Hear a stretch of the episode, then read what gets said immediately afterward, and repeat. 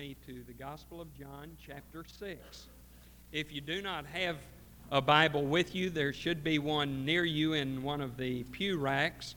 And I would encourage you not only to follow as I read, uh, but to keep the Bible open, for the message will simply develop the text. John six, verses sixty to seventy-one is the text I will be reading. John six, verses sixty-three to sixty-nine. When you have found your place, please stand with me in honor of the reading of God's Word.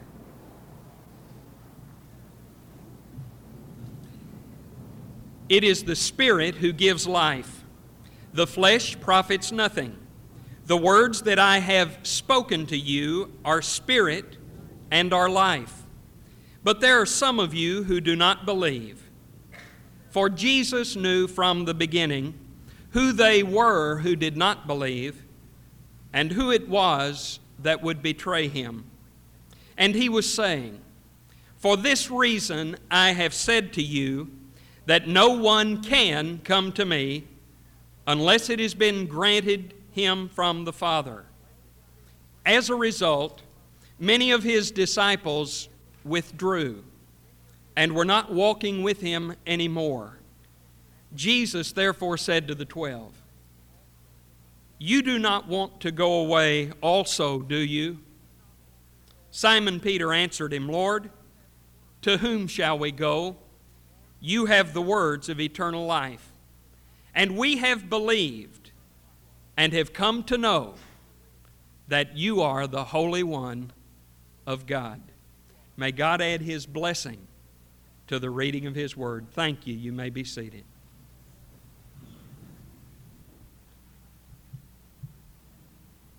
In the final analysis, Christianity is not a philosophy which we accept. It is not a theory to which we give allegiance.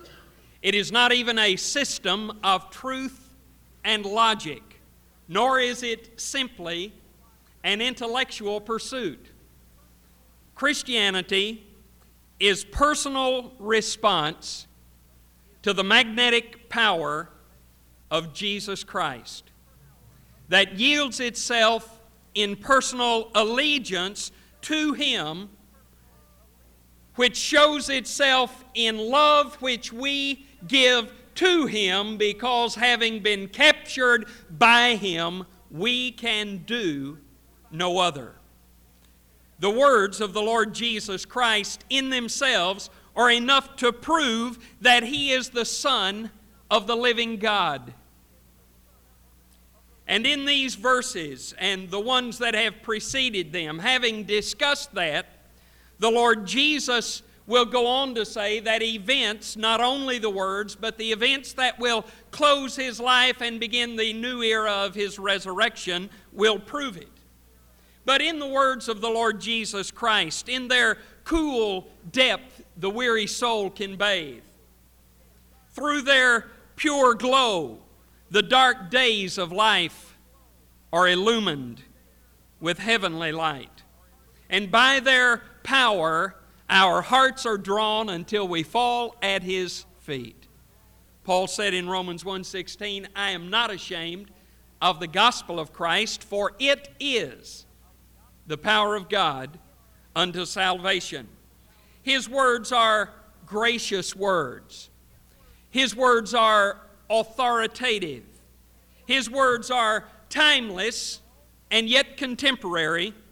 They are also the words of the Father, and they are truly the words of life.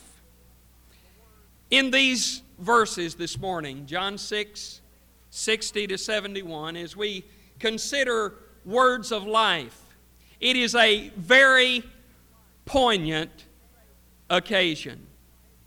For as Jesus has begun to open up more fully His ways and His will, as He has begun to make His message clear, those who were willing to accept Him on the basis of what they expected out of Him begin to fall away, until it seems as if there may not be anybody left.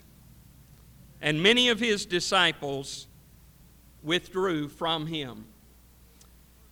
Notice, first of all, in verses sixty through sixty-five of John chapter six, the words of life from the mouth of the Lord Jesus Christ are difficult words.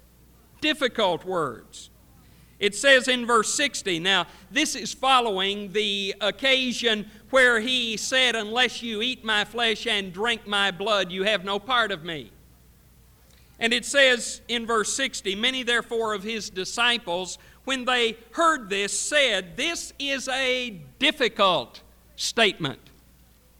Who can listen to it? And the word translated difficult, scleros, does not mean hard to understand. It doesn't mean that. They are not saying, Lord, your words are so strange and otherworldly that they do me no good. Rather, the word means specifically that these words were hard to accept and hard to tolerate. It ran exactly contrary to their human nature. It gave them a mystery which they had difficulty accepting. William Barclay made this statement about these verses. When we begin to think honestly about the matter, we are bound to see that at the heart of our faith there must be mystery, for the single reason that at the heart of our faith there is God. It is in the nature of things that the ways of God can never be grasped by the human mind. Any honest believer will accept the mystery. The problem was not that they did not fully understand. Oh, there was the mysterious element. But the greater problem was that they did not accept it.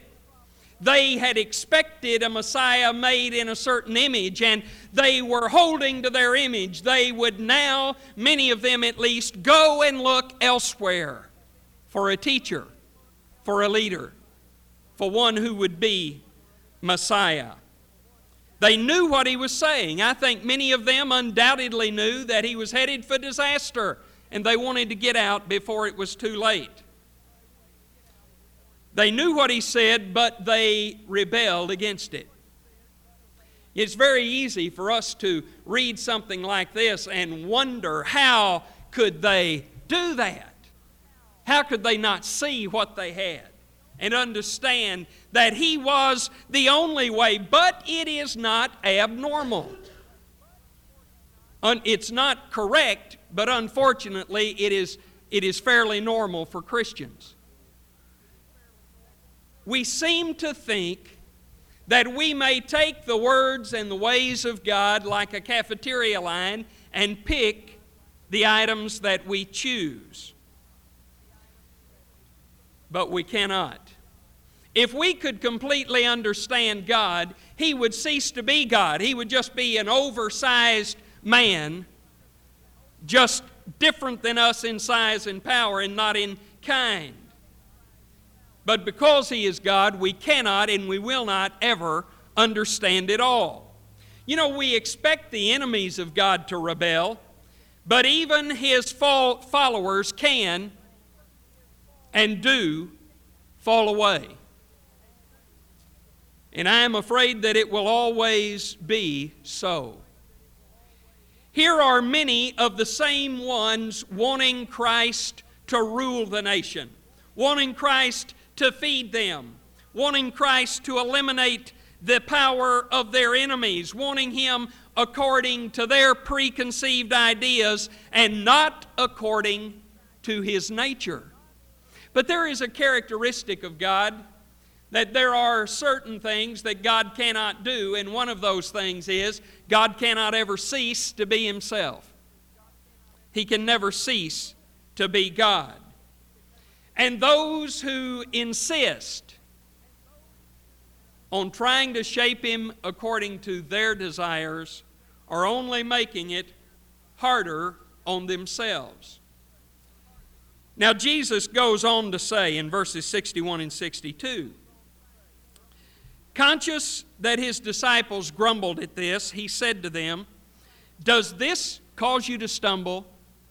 What then if you should behold the Son of Man ascending where he was before?" A part of their messianic expectation was that Messiah would be a, a ruler king. He would establish a kingdom. He would defeat their enemies. He would sit in Jerusalem on the throne of David. And he had gone exactly across that expectation, saying that his explicit purpose in coming was to die for sin. And he said to them, "If you cannot accept me as one who is not a ruler over you, how will you feel when I not only decline to rule, but I go to where I came from? I ascend to my Father." If you think this is tough, he was saying, wait until you see the death, the burial, even the resurrection and ascension. The practical difficulty that I believe most people have in coming to faith and fellowship in the Lord Jesus Christ is twofold. First of all, it involves an act of surrender. It involves a giving up of sovereignty to Him. It involves an act of vulnerability, of the greatest vulnerability, to put ourselves totally in His hands, to give Him our lives, body and soul. And that is exactly the opposite of our native human nature. And beyond that, Christianity, though we do not have a checklist of righteousness that determines whether or not we are saved, because the life of the Lord Jesus Christ is planted within us, it is not acceptable to God for a Christian to live any way other than morally pure. You know, the deviant religions that have spun off of some kind of a base from Christianity involve always a denigration, a bringing down of Jesus Christ from His position of sovereignty, and they generally involve a way to get around the standards of moral purity that Jesus set as our example. The first and great heresy of the first century was that Gnostic heresy, which showed itself in several ways, but one of the characteristics of that Gnosticism was that only the spiritual is the true reality. The body will pass away. The body is inherently evil. It doesn't matter what you do with your body because it is your spirit where you relate to God. And that, of course, is exactly opposite of the truth. The resurrection of the Lord Jesus is the guarantee that all of His claims and all of His promises are true. And in verse sixty-three, he says that the flesh is of no use, for it is the Spirit that gives life. In John three six, he said, "That which is born of the flesh is flesh, that which is born of the Spirit is spirit." In Galatians three, Paul said to them, Uh, who has drawn you away so quickly? You have seen the truth of the gospel, Christ before your eyes, portrayed as crucified and resurrected as Savior, and yet you are going aside after other ways. How did you come to Him? How have you so soon turned away from Him? The flesh is of no use. Of no use.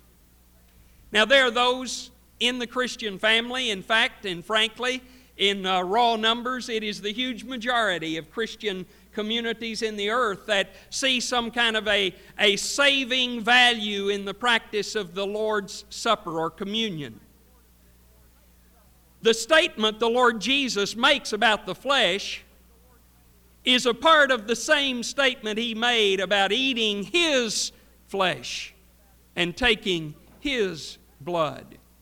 And so he is coming back to say it is not the ritual, it is not the form, it is rather the meaning that is important, that gives life. Taking the Lord's Supper is not a sacrament. It does not communicate saving grace.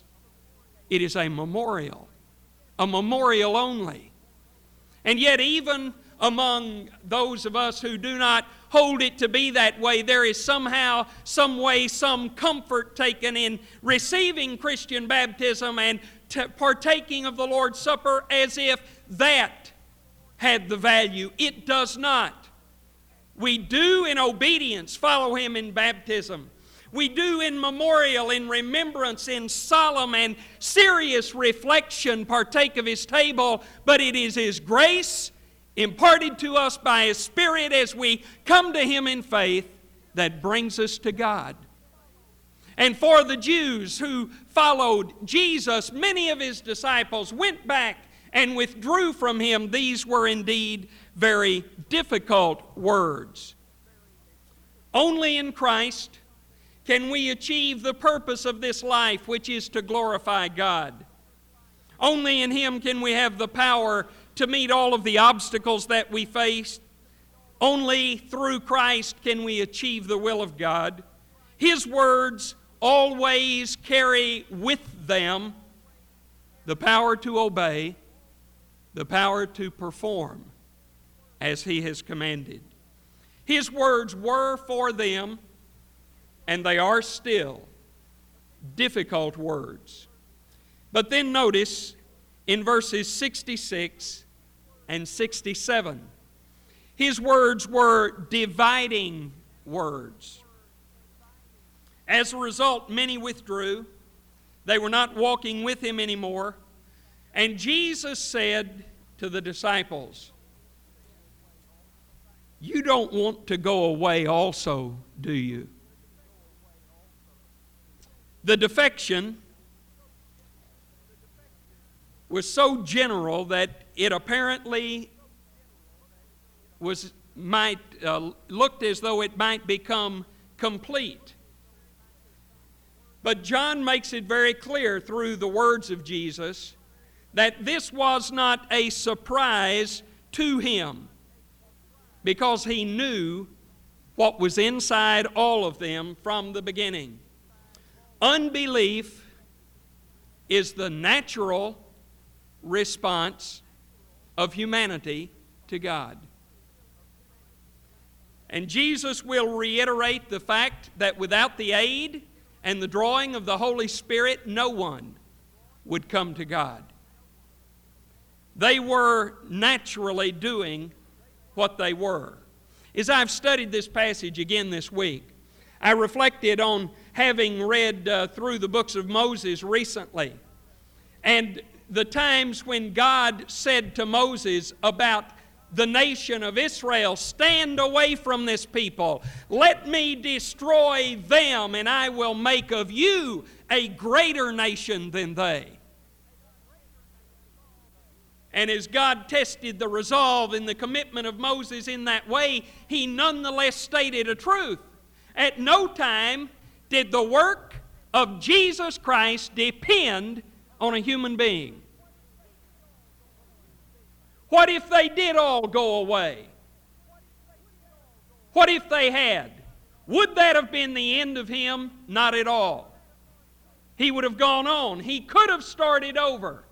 But in His great heart of grace and mercy, He worked with who He had to work with, because they, like us, were human all the way through. And in the final analysis, it is not the excellence of humanity that gives assistance to God. It is the sheer, uncut grace of God which gives value and excellence to any of us. Great things had happened in the ministry of Jesus. As we have followed him thus far in John from his baptism, we have seen uh, miracles performed. We have seen great crowds fed. We have heard words from his ears that are marvelous. And yet the greater the works were, the greater the ministry was, the more the problems multiplied. One of my friends, who is a famous preacher, several months after his first big break, if you look at it in those terms, I was talking to him and asked him what it was like to be the pastor of a famous church. He said, "I guarantee you one thing, the notoriety is definitely exceeded by the headaches." It seems that it is always that way. Here we see, as the words of Jesus divide those who followed him, we see defection and we see deterioration. It threatened to become complete. And Jesus also gave the twelve an opportunity to go away. He always does. You know, there is a handle on the door on your side of your relationship to God. People do defect. They do it all the time. Paul said of his young friend Demas, "Demas has forsaken me, loving this present world more than the one to come."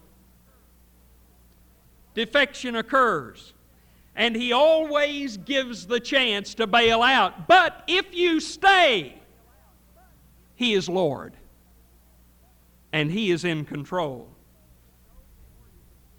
People who know the Lord Jesus Christ have a greater capacity for being absolutely, totally miserable than a lost person ever thought about.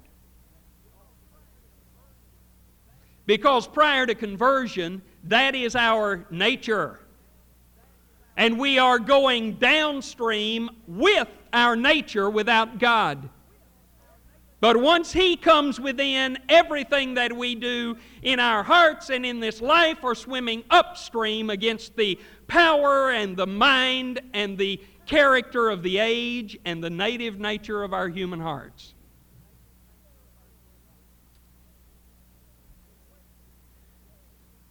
The question that he asked, the way that it is stated, the words that are used, indicate that he was seeking a no answer. No, we do not want to go away. His uncompromising teaching of the truth sifted the ranks of those who followed down to those who really meant business. Again, allow me to quote from William Barclay. "Some of them saw quite clearly where Jesus was heading. It was not possible to challenge the authorities and the powers like that and get away with it. He was heading for disaster, and they got out in time. They were fair weather followers. They had come to Jesus to get something out of him. And when it came to suffering and to giving for him, they quit. When following was romance and glamour, they would follow. But when it was a hard way and a tough job, they left him."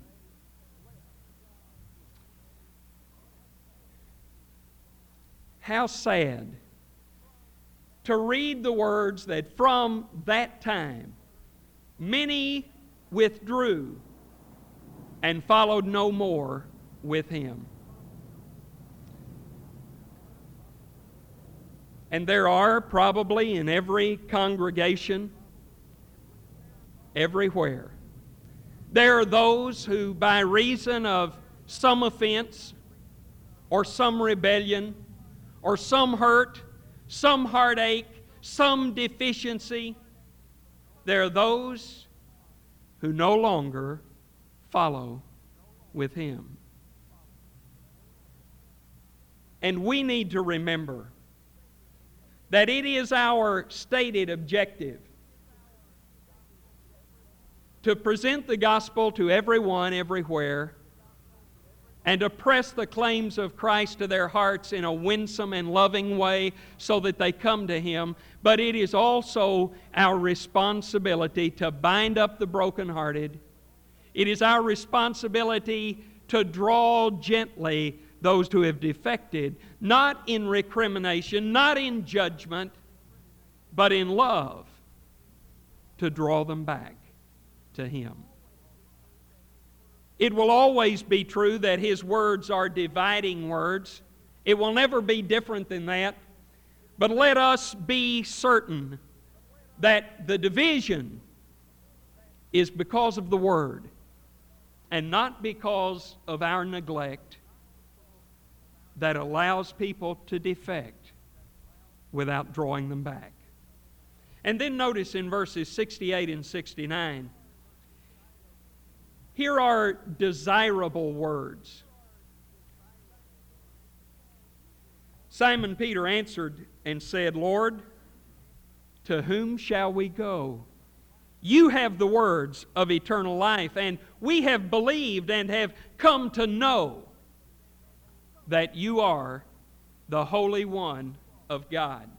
We've seen defection and deterioration, but here at the core of his followers is determination. Peter's reply is a magnificent display of sturdy truth. I like Peter. Peter would be the kind of guy I could rub shoulders with because he messes up at least as much as I do. But yet often it is Peter who finds the words. It is Peter who has the courage. It is Peter who steps out of the boat to walk on the water, mistaken though it may be. It is Peter who swings the sword so poorly. He had not taken sword drill recently, I guess, in the garden, and trying to cut a man's head off, got an ear instead. It is Peter stepping forward who finds the truth and states the truth. His reply showed the exclusiveness of the disciples' faith. Now, this was a great step forward to them to crystallize these things into these words. It shows the exclusiveness of their faith. He says to Jesus, in effect, "Lord, who else is there? Where could we go if not for you?" It shows the firmness of the faith. You have the words of eternal life. It shows the finality of their faith. Lord, you are the one. His words are winsome, loving, desirable words. This new awareness, this giant leap for the twelve, came at a time when his popularity was waning. They had reveled in the crowds and in their closeness to Jesus, but from this point on, the crowds begin to diminish until there are only a few. And it took courage to stand by him now, but they had that courage. They had seen him pray, teach, love, and do wonders. They knew his power, and now they knew there was nowhere else to go. One of my favorite preachers, in talking about the nature of conversion, used to say that loving Jesus is not enough to be saved. In fact, he said, any idiot loves Jesus. That's not enough. We must recognize in him not a friend, but the friend. Not someone to follow, but Lord of Lords, King of Kings.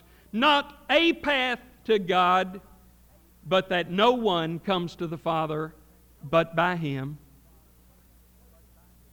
We must come to the place where we follow Him, not that our needs are met, not because there is fellowship, not because there is support, but because He is the one who has and who gives life to us. And then notice in verses seventy and seventy-one, His words are distinct words. Distinct words. Jesus answered them and said, "Did I myself not choose you? the twelve, and yet one of you is a devil. Now he meant Judas, the son of Simon Iscariot, for he, one of the twelve, was going to betray him. The language of Jesus was strong. He had a way of being very direct. And when he says, here, one of you is a devil, this word elsewhere in the New Testament is applied to Satan. It is a very strong statement. Even one of the devil's own is now following, faithfully following, the Lord Jesus. And it is good for us to be aware that faithfulness, the way we measure faithfulness most often by way of activity and involvement in the ongoing uh, things that a church does, that that kind of faithfulness is no guarantee. Judas Iscariot held the only elected position of leadership among the disciples.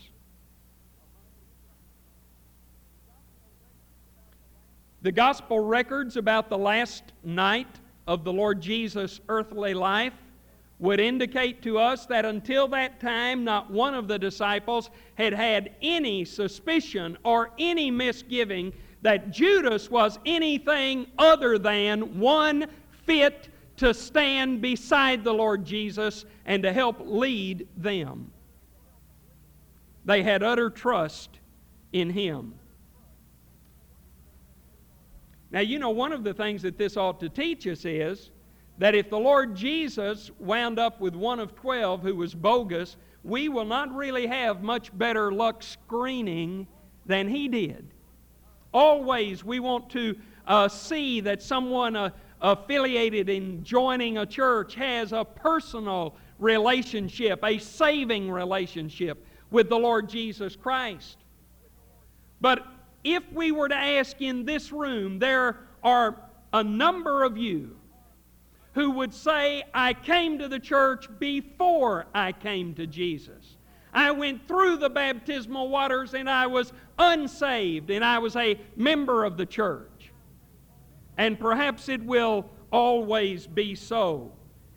We cannot perfectly correct that, but we can always be careful. For even a face-to-face relationship with the Lord Jesus Christ did not guarantee that Judas was genuine. The criterion that we ought to measure by is obedience to God, not the level of our activity. And what a warning it is to us. Paul said of himself, oh, that when I have preached to others, I myself might be cast away. The Lord Jesus Christ knew the hearts of men. Doctor Harry Ironside made this observation. He knew what was going on in their hearts. He knew when anyone made a profession that wasn't genuine. He knows today. The Son of God knows whether you are genuine or not. Your friends may not know. Those close to you may not know. But He knows whether you have really put your trust in Him. Let us seek to be real before Him. There must be reality in our faith.